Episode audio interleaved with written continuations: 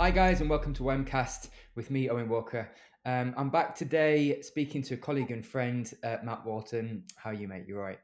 I'm all right. Thank you very much for having me again. No, not not a problem at all. My pleasure, my pleasure. So, Matt, just for people who, who might not have caught the first episode of me and you talking together, just just for listeners, could you just give people a quick background of of, of what you do and uh, what your um, what your role is at the moment within the NHS? Yeah, sure. So I'm uh, Matt Walton. I'm an A and E doctor working in London, uh, which in this context is one of the uh, worst affected areas by the coronavirus outbreak. Um, and so we thought hopefully we can have a chat that'll be as useful as as the previous one was, and give some insight into what the situation is. That's brilliant. Absolutely fantastic. Absolutely, Matt. Absolutely. So just looking um, at where you are now from where you, where you were a couple of weeks ago, um, just within the current climate and within your colleagues, and just just within how things might have changed. How are some of the, the dynamics at the moment, Matt?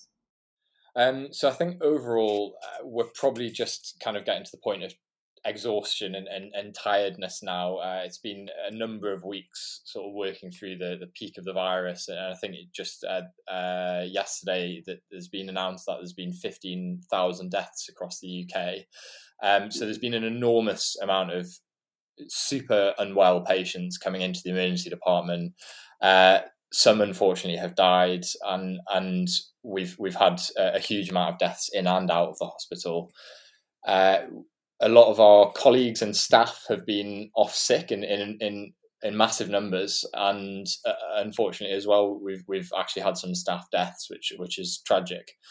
And uh, despite that, people are still working. They're still showing immense bravery and immense resilience to continue. And and suppose we are then seeing some positive signs of of the lockdown working and, and the case number starting to actually fall coming into our emergency department. Uh, so so there is there is some still level of, of hope, but I think you know people have kind of been through hell really in, in the last in the last few weeks. Gosh, listen, we'll touch on all those points because I think all of them are really valuable points just to unpick and just to just to do a deep dive on. But just just a notion towards a sense of coming into sort of more of a familiarity with with PPE and this sense of routine and almost ritualistic practice from from start to end of shift. Is that something you've kind of had to is that almost a new normal for you? Yeah ex- exactly. So so uh, i was saying the the other day that we we were actually all marveling at a, a chest x-ray that just said normal radiograph as the report uh, because we've seen so many chest x-rays that are just uh, horrific in appearance with coronavirus. And and it had almost become that that was the only condition we, we we'd seen to the point where you, you were almost worried that that people with other conditions weren't coming in like heart attacks and strokes and were staying at home. Uh, but I think some yeah some things as you say in in developing a routine have been helpful in reducing the stress. So we've had a, a lot less daily changes of guidance on protective equipment and, and structural changes in the organization and changing areas where we're working daily, which is it's helpful and and and things like if resources permit, uh, I've got a like a waterproof case for my phone. At the end of the shift now, if there's a chlorine wipe available, I'll try and wipe everything in my visor, change my shoes, put everything into a bag in my locker, go home, shower, uh, take all, all the clothes off, and and kind of decontaminate to then get back in the house. And I think that kind of developing a routine around that has been helpful. Um, and then also it's it's important to remember as well that that though there's some things that are helpful about the routine, then then obviously the routine is a routine of abnormality and and of uh, sometimes even uh, onslaught of of back to back intubations and palliations and really really sick people. Um, and and I think that you know that's a routine that that that isn't pleasant at the same time as well. Yeah, absolutely, Matt. Absolutely. So, just before we do a deep dive into some of the some of the sort of extreme physiology that you've seen around around saturations and patients desaturating, just just notioning back towards the level of fatigue that you've been experiencing and the team's been experiencing, um, it must it must have you must have seen the attrition of both human factors and just personal fatigue just having to, like I said, live in PPE, but also just do extensive shifts in a, in an and in, in, in a climate which has got a lot a high acuity of really sick people, um, has that lent itself to almost uh, the longevity of just just just chronic fatigue almost?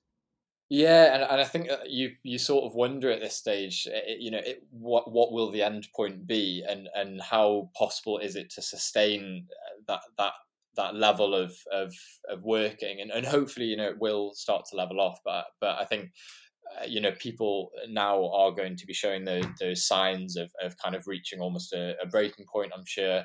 Um, and and have a lot of things that they've sort of shelved in order to keep keep moving and keep keep going forwards that that they really kind of need time to to address and, and process um, and and I think you know it's not normal for any of us, and we have to recognise that that the the frequency of, of extremely unwell patients will will have a toll, and, and I think that especially just even wearing the kit all day is is just tiring and just exhausting. Yeah, yeah, absolutely, absolutely, Matt. So just pivoting slightly now and actually looking at some of those cases. So looking at some of the some of the sick cases, again, it might, has it become a new normal to see some of this extreme physiology that you might actually be akin to sort of high altitude high altitude medicine with extreme extremely desaturated patients? Definitely. So, so I was I was trying to look up to to sort of contextualize how unwell and how low the oxygen levels are in people that we're seeing. And and some of the worst cases that we've seen who come up to A&E and are still just about conscious have got saturation sort of in the 50s which, which uh, to contextualize for someone who's not used to that is is the same as as roughly what was measured on Mount Everest at the highest point uh, from from arterial samples of, of climbers where they've recorded the lowest levels in existence in the world. Um, and and these patients obviously are, are, sick and are what you would call peri-arrest, as in any moment they might go into a low oxygen cardiac arrest where the heart stops because of the low levels of oxygen. And and sometimes there's overt skin changes and widespread mottling uh, of of them. And and uh, in one case in particular, I remember it was it was literally a case of holding the oxygen mask on their face and and doing what we call proning, which is a, a positional change to put them chest to the to the table uh, to change the the the dynamics in the lungs, which is is meant to help slightly, and and literally just holding the mask on their face and willing them to breathe, and and out of the corner of your eye, then you've got the team who are getting prepared outside of, of the of the isolation room in order to do the risky procedure eh, with that low oxygen level of, of intubating the patient, which is the process of putting them onto a ventilator. Um, but but in in in a, a, few cases, then we have seen that that they over a few days in intensive care have actually improved, um, and that's and that's you know an, an extreme example of of pure life saving in action where where if every step of that chain from the paramedics picking them up right when they did at home to them coming in and, and receiving the, the treatments they need and then going on a ventilator didn't happen exactly when it did then then they for sure would have died. So um so that's a, a you know a, a good example of of how we're able to to still save people uh, but equally, as I'm sure uh, many of our pre-hospital colleagues and, and colleagues on the wards and in intensive care will know that the death rate is actually extremely high when you're kind of getting into the need to be ventilated type situation. Yeah, absolutely, absolutely. Just from my own experience, really, over the past few weeks as a critical care paramedic, um, those that, those cardiac arrests that have gone um, that, that have uh, that we've have fallen off the cliff and gone into cardiac arrest it's it's almost 100% mortality really because there's just because of the underlying respiratory pathology and underlying comorbidities of, of asthma and or COPD just you know uh, chronic uh, respiratory disease it, in a lot of the patients it does compound uh, the fact that we're not we're not, we're not getting um, we're not really seeing any return of circulation uh, in in this patient, and it's very difficult. So to sort of pivot slightly, Matt, and look at the the really difficult and challenging part of that. Um, I know you said before, and we were speaking just earlier about some difficult conversations when patients are coming in and they're either being ventilated or have got really low saturations. Are you seeing that difficult conversation around palliation, around just around what what do you want for your loved one a lot sooner in the in, in the patient journey? Yeah, d- definitely, and and I think yeah, as, as I said, I, I, can't really imagine what that must be like in in the pre-hospital field, and I'm sure it'd be, it'd be good to hear about your experiences as well. But the um, a lot of the a lot of the patients, I'm I'm getting used now to having these conversations with them extremely early, and and and to the point where sometimes if if there's a short delay with them getting it into the hospital, I'll even be proactive and be going out into the ambulances. And and once I've found out the the other information medically that we need, um, if if I'm looking at the person and, and and if it crosses my mind that there's a real chance they could deteriorate and die over the next few hours, I'll I'll make sure I, I try and have that conversation with them there and then whilst they're still conscious because it could be the last opportunity. Um, and, and that involves um, mainly trying to understand them and understand what their priorities are in that situation and, and, and kind of, uh, if, if it's appropriate to do so, sharing that thought with them that it could be a terminal, a terminal event. Um, and and and I often I try to write down everything that they say at that point because it could be the last record of it. Especially uh, obviously family comes up quite a lot, and if they have you know if they say something nice about their own family, or if if they've they want to be speaking to someone and want to have someone on the phone at that time, you know, trying to make those things happen. Um, and and then you know daft things like like a patient wanted some ice cream, and so we kind of made a special effort to send someone around the hospital running to get them some ice cream and that that, that kind of thing. Um, but then, uh, then of course, yeah, you, just get the tragic and, and very poignant moments where all you can do is kind of hand holding and, and you know stroking a person's hand and and and being that uh, I suppose that family for them that they don't have in that situation, and and that's uh, you know incredibly impactful, and it, it strips you know that dynamic away from you as a as a clinician in, in your protective equipment and the person where you know you're just two humans really. Um, and I think you know, obviously that that is that is a privilege, and it's incredibly sad as well um, to to to to have that sort of situation happening. And, and if that happens so regularly, I guess you know that that is going to have an effect. That that kind of situation happening so so regularly. Um, yeah. But yeah, but, but I'd be really interested to hear what what your experience has been like in, in the pre-hospital environment. Yeah, so so very um, similar, really, really, Matt. Actually, having early conversations with with family members, with next next of kin. Um, it's been it's been really quite truly difficult actually um, getting especially getting there as a critical care paramedic when when the when the patient's already died uh, because it does carry such a high mortality rate. Um, I was you know confronted with lots of death notification messages, just breaking bad news um, um, over these past few weeks, um, to the point where some of them uh, I've I've not been able to tell. I've been able to tell the next of kin, the, the wife or the husband. But I, you know, I was I was stood in front of a three beautiful, lovely young daughters. Um, you know, ages between five and twelve years old. Um, and this, this, I just, I, they wanted to know how their daddy was, and this, I just couldn't actually convey that message to them. Um, yeah, the mother didn't speak any English; she spoke a foreign language. They spoke perfect English, and and it's situations that you're sort of parachuted into like that that.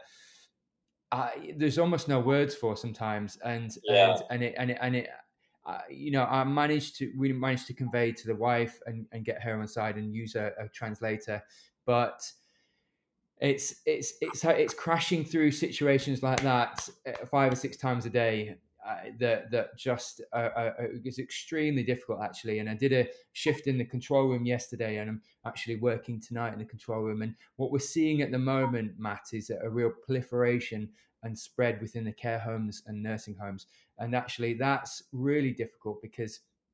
Um, there's a lot of palliative there's a lot of palliation that needs to take place that, that that might not have been put in place and actually we need emergency procedures because these people are polymorbid they've got you know multiple comorbidities they're, they're old. Maybe they've not been maybe they've not been um, had a, a, a, do not resuscitate um, order but it actually needs to be the case.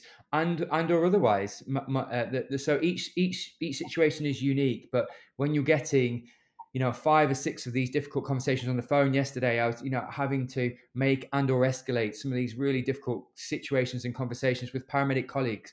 I I, I uh, I had to take a little bit of time out actually yesterday because it was it was literally you know almost on the minute every minute there was another there was another cardiac arrest and or palliation palliation case within another care home because there's I mean, there's, there's, there's there's almost thousands of care homes within London, and and we are seeing the spread at the moment.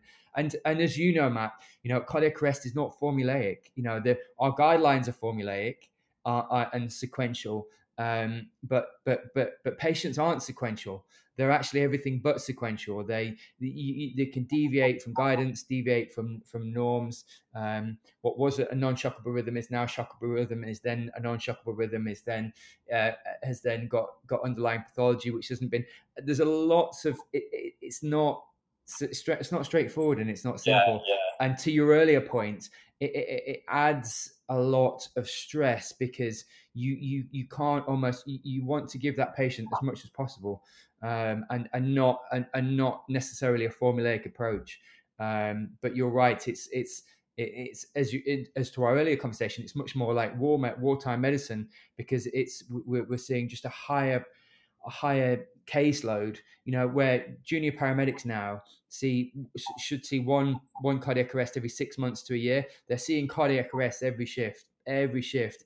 And and you know, I'm used to seeing cardiac arrests every shift, but but the frequency and and the emotive situations you're being placed in you know uh, talk about a time really to truly become mindful and and to, to really sort of let yeah. things go after a shift because you know like you you know if you carry things through um, so just just to just before i just ask you another question actually um, we're actually seeing a, a higher rate of mental health within the community um, even to the point i mean some of the things i actually can't talk about on on on the podcast of some of the some of the um, some, some of the suicides i've been to um, and hangings and other other way forms of suicide but there was a um, some there was even some um, nhs workers over the past few days have have uh, have have, uh, have have committed suicide which which is um, which is um, just shocking, really, and and harks towards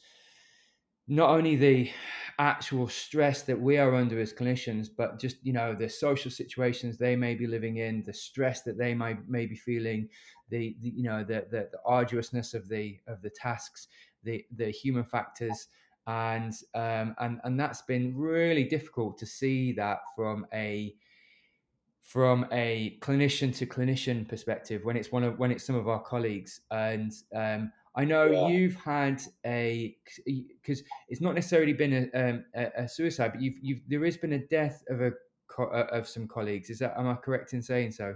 Yeah, so so I, I, yeah, and I think it's just an all it's an awful situation, isn't it? Um, and I think just just to just to touch briefly on on what you're saying, I think there's just such difficult working environments, new and yeah. extremely difficult decisions to be made uh, regularly, and and and ultimately at the end of the day, you know, if if if if you don't care and you and you're not affected in some way than this, that then you know that, that is probably a sign that you're human. The fact that you are and and that that you still care. So um, so it's it's so important that I think you know as as we're doing now that we just talk about these things and that you know if if you're really getting down actually to know that that's quite normal in this situation it's normal reaction to abnormal events. And the most important thing is just talking to someone about it no matter how you're feeling they'll listen and, and it'll be helpful.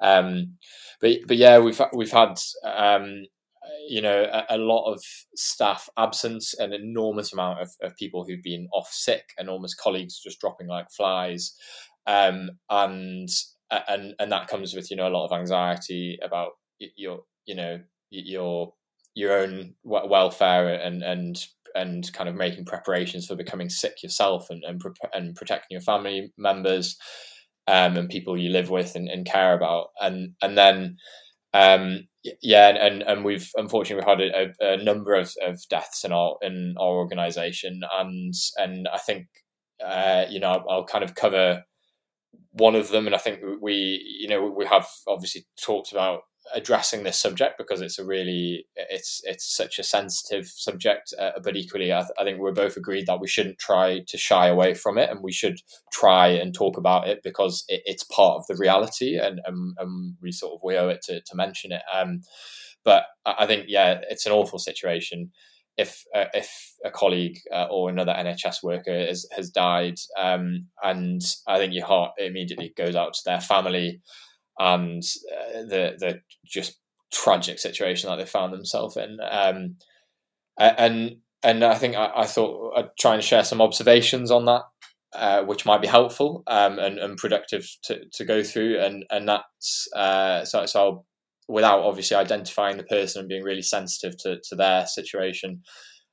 Uh, so, so when uh, I'll, I'll start with when we were told about the death of one of our colleagues, and that was with a, a, a few of us in A and E in the middle of a shift, and and one of our colleagues uh, came up to us and essentially said the name of our colleague and told us that they had died.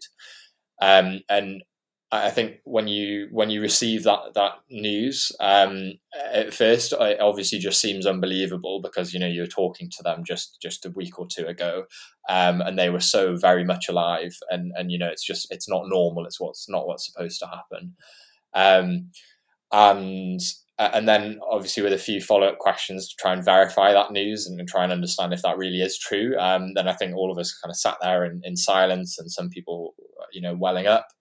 Um, uh, and and I think something to be aware of if in that situation if that does happen is is your ability to be safe for the rest of the shift. Because I think if you're being delivered such a horrible piece of news and I'm sure uh, equally if other really grim things are happening in the middle of the shift then just being aware of the effect that that will have on you and and trying to make sure that you're safe to continue the shift because often it's not practical to to pull out of the shift and and and you know and you're not able and you, are not permitted to have a kind of a, an emotional reaction to it. Um, but having said that obviously the, the reactions of individuals are mixed and and and varied and and we you know had people who were in denial and and got straight back on with work who were uh, visibly uh, full of emotion and sadness and, and grief who are the people who are furious and, and, and angry and, and I'm sure you know you can imagine why and, and the elephant in the room is, is sort of the word preventable.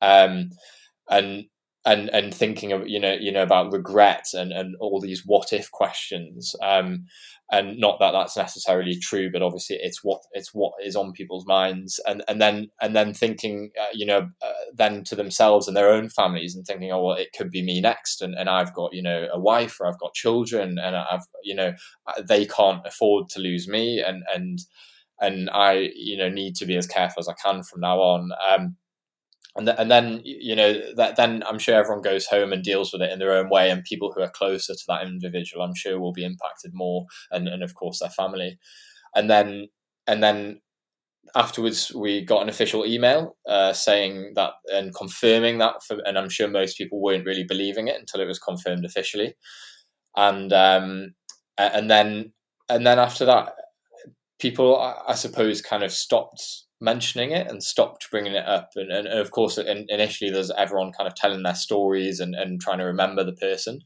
Um, and, and that is a little confusing on, on the face of it. But actually, uh, talking to another colleague uh, who is in the military, they've uh, kind of helped me to understand it in that it's a it's part of a coping mechanism of of a bunch of individuals who are still kind of in the firefight, so to speak. You know, they can't afford to lose focus, otherwise it could be them next and and they still have a job to do. There's still more patients to to see, and those who are salvageable. So, so, so I think people might after a while stop bringing it up and, and i think i even had some nightmares about actually delivering that news to other people and other colleagues because it's so impactful for them and so hurtful and so so affecting like you don't you almost don't want to want to be the, the bearer of that news to another individual um and uh, but I think the thing that we need to be aware of, and, and another observation, is that we we simply have not had the time to adequately grieve or process that situation at, at, all. And I think that's another thing to be aware of if, if that is something that unfortunately we, we've had to experience. Being aware that actually we you know we won't have had any time to process this properly, um, and possibly you know following the the example that the military have in that they have. Uh, you know moments created and memorials and spaces where teams can come together again and have that moment sort of after the firefight is over and after there's a bit of time to, to sort of permit people to to experience that emotion that they've they've been deprived of in, in that first instance. Um, so I think they're they're kind of my observations on on the topic. But I think you know at the end of the day, it's just it's just awful for everyone. Really, I, I think it's not really. It's, tra- it's, it's, it's, tragic, Matt. But listen, uh, that's a really that's a really powerful and or pre- and precious recollection actually. And and whilst whilst you know not going into details, it's still it still is is very honest and uh, and transparent. So I thank you for that because it's it's I think you're right. In this time, it's it's it's valuable to be honest about recollection and and just and just and just give people a, a, a real perspective of, of, of, what, what it is like on the front line, both from an in hospital and pre hospital perspective. So I, I think that's so so so looking at that, Matt, um, and I think you make a valuable point about having time to process things and just flicking it round slightly on its head. Um, I know one of your, you know, uh, someone you've been speaking to, and I, someone I love dearly, is uh, a colleague and friend of ours, Esther Murray, and and also Mike Christian and and others. Um, so uh, Esther looks at the, the process of moral injury, you know, just having to having to come to terms with things that you you may never have actually been trained for, might never have actually psychologically prepared for, um, but actually uh, come face to face with for the first time in something like a pandemic, in something where there's quick su- succession of very almost quite devastating circumstances and or events. Um, but I understand you're writing an empirical paper right now, or, or how actually have done with both Esther and and Mike. What's what's what's that about, Mike? Um, so uh, so we've had the opportunity extended to us to try and uh, produce a, a, piece of work that essentially tries to answer the question how how on earth do you actually support staff who are going through all of this stuff at this time um, and um, we, we've we've tried to create something that uh, is useful and, and pragmatic and uh, practical for for organizations for teams and individuals. Uh, and so the first thing we did was look at was was look at uh, previous uh, research on on the topic, and we've seen that actually uh, almost to some comfort, the experiences that we're all having now, the good, the bad, and the ugly, are all similar to what's been experienced in other pandemics uh, and disasters. And for example, uh, in the Toronto hospitals, in the SARS outbreak, or in swine flu, um, and in, in Ebola, th- these concerns that we all have and these experiences are, actually have been had before and there's lessons that we can learn from them so we've tried to capture some of that and then kind of as you say go into some of the pathology and explaining you know what is moral injury what are acute stress reactions how high would the rate of ptsd be uh, for people going forwards um, and then try to to split it up into what we as individuals can do for ourselves and, and about that self care, what we can do for our colleagues, and, and what we can do if we're leaders in teams, and then also what organizations can do. Um, and, and I think, you know, little things like making sure that you do have a plan for if, if a colleague or, or a staff member do, uh, does die and, and how you can support them and their family and, and how you can support the, uh, the the staff who are remaining, and then lots of other things that, that hopefully will find uh, it will be helpful for people to read. That's listen, that's absolutely fantastic. So yeah, it's addressing individual needs, uh, team needs, and organisational needs, which I think is fa- a fantastic way to break it down, Matt, actually, because you can then really start to address from a personal level to to, to almost a global level or a or, or certainly a collective level. Um, you know, your own needs team and organization. I think that's a fantastic way to break it down, mate. Yeah, so so so hopefully hopefully that'll be useful, and I think uh, you know there's examples at all levels of, of things that we can do. For example, in in our organisation, uh, our consultants have been incredibly proactive and and really excellent actually at, at trying to change our, the structure of the organization and our work environment in order to, to make us better. And, and I think the first thing of a, of a responsible organization is to look into themselves and think, actually, what were all the things that were stressing people out first before this even came? And that's, you know, shift working, working night shifts, uh, resource capacity demands that already exist in corridor medicine, you know, and and food and drink, you know, not providing milk or tea facilities. Th- these basic things that are actually the things that are going to be more important in people's mental health um, and and existence at work than any individual factors that they can bring and um, and then trying to tackle those, and then also think about what are the new issues. And you know, protective equipment is a good example of that. You know, the the first thing that you can do to support staff mental health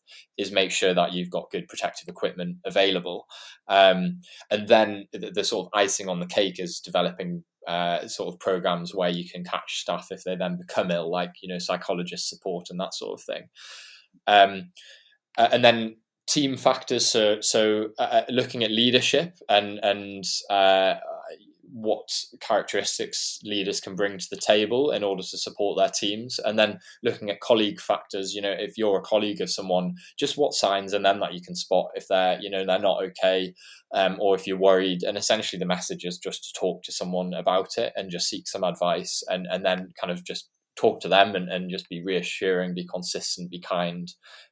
And then going on to individual factors, what we, we've discussed before is just the going to the basics of you know like what normally works for you and trying to address those those basics of sleep and, and food and and exercise hydration that that are probably missing. Uh, and, and and trying to you know just just go go for that and also you know talking to friends and family and and I, have found that really useful myself earlier in the week when I, I w- wasn't feeling so as very positive that actually just going outside going on a, a walk in the sunshine, talking to a few good friends, like that actually really cheers me up, and and and that's that's useful. Yeah.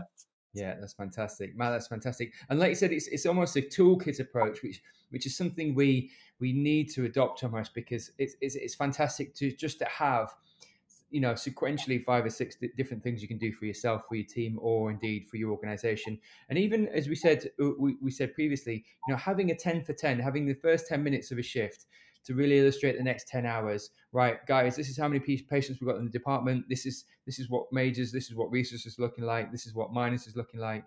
Um, this is how many patients we've seen in the last 12 hours.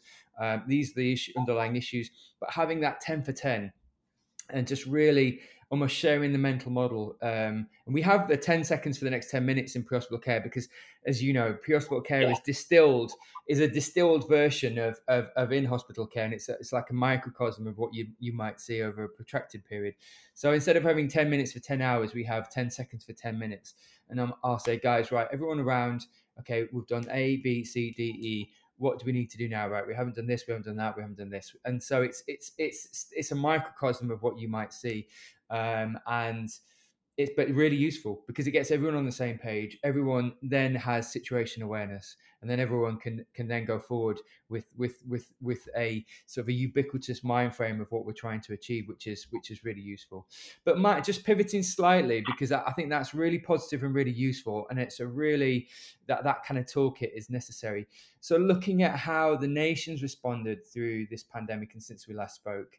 Um, there seems there's a there's a few fundamental things which of appreciation which we probably both noticed. Um, what what have you sort of noticed over the past couple of weeks and a month um, that the nation's done? Yeah, definitely. Uh, yeah, I think it's it's obviously really important to, that we try and focus on some positives, and I think that the nation has definitely provided those. Uh, so I think, uh, firstly, just the the small things that everyone's been doing by adhering to the lockdown, I think, is is actually the most important thing that people have been doing, um, because that's not you know it's not glamorous, but that is actually reducing the caseload, and we're seeing that now in in A and E.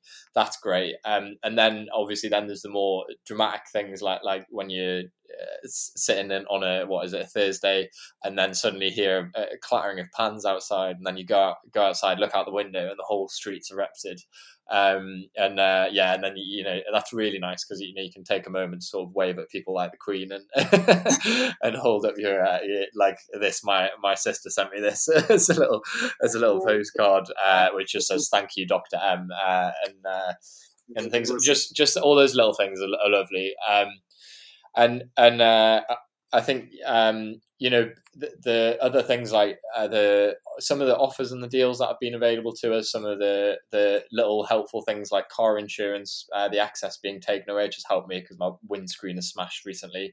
And, and you know li- little things like that that are practical and and tangible and are really helpful. Um and and then uh, there's there's been other lovely moments like our especially in the light of all of the the sadness and the death that we've had, it's made those moments of recovery so special. And um, you know, having patients leave the hospital now, and having staff members who who we've we've seen admitted and, and treated, then leaving healthy and fit uh, is is just uh, they're extremely special uh, as well to to have. Um, yes, there's been there's been a lot. There's there's there are positives in this situation that that we can find and that we can appreciate. Um, yeah, and and uh, I I saw it just as an as a nice uh, quote. I I saw that I've written down. Um, the Captain Tom Moore, who is the uh, World War II veteran, who's been uh, yeah, And I think we can all we can all say thank you thank you to him for his ex- uh, epic work. Going up and down his garden, raising millions of pounds uh, for, for charity. And and I think you know he's someone that has been through a lot himself. And and uh, something that he said was, we have to carry on and remember that things will get better. We've had problems before, and we overcame them. We will overcome this. And that, I thought that was quite a nice thing that he said. Yes, and that's fantastic, and that's probably a really good place to uh, to, to to leave this conversation. Just before we do because that's that's a lovely quote actually, and it, it, it, I think it means a lot from someone who's just approaching his hundredth birthday, who's who's lived through, um, well, was probably born when the Spanish flu in 1920 was uh, was still was was still here. So um, he, he's he's lived through um, yeah uh, two world wars and and um, and and a pandemic already. Probably more than one pandemic, to be honest. But yeah. um, it's fantastic.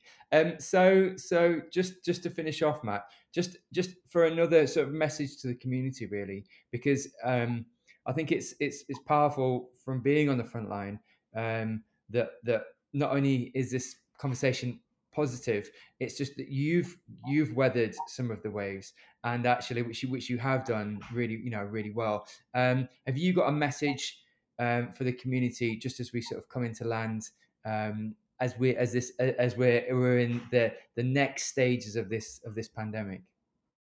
Uh, I, think it you know it would just be thank you for all of the incredible support. Um, that that that we we've received. And it, and it does the, the little things that that people have been doing and and the and the real meaningful shows of support that people have had and and and respect for for NHS staff and, and appreciation. And everyone else who's involved in the effort and all the uh, other healthcare workers and people affiliated with uh, the situation key workers um, has has been has been pretty amazing. And and I think uh, you know ultimately the the real important thing that people are doing is is adhering to to the guidelines of staying at home and and that is really making a difference in the hospitals and we have seen over the last week the cases that are coming into A&E are starting to drop now um, and and and that's that's all due to everyone else who, who's who's been at home and, and doing their part. So um, thanks yeah, listen, that's powerful, Matt, and um, it's almost as powerful as the mustache, which is equally as powerful. um, I should actually explain that before before we go in. That obviously it's a it's nothing else but a cry for help, but I, I think um, it's uh, it's also actually a practical tool because uh, if if you forget to wear your mask at, at, any point, people are much quicker to point out your, your horrible mustache than they are to uh, pointing out that you're not wearing adequate PPE. So actually, it's it's a it's a little safety net for me. Mate, that's brilliant. That's absolutely brilliant, Matt. You're an absolute legend, and um, I always love chatting to you. Um, so let's let's touch base again. And um, but thanks ever so much for your time today. Yeah, thanks a lot, Owen. It's lovely to speak to you, and, and keep well, keep safe.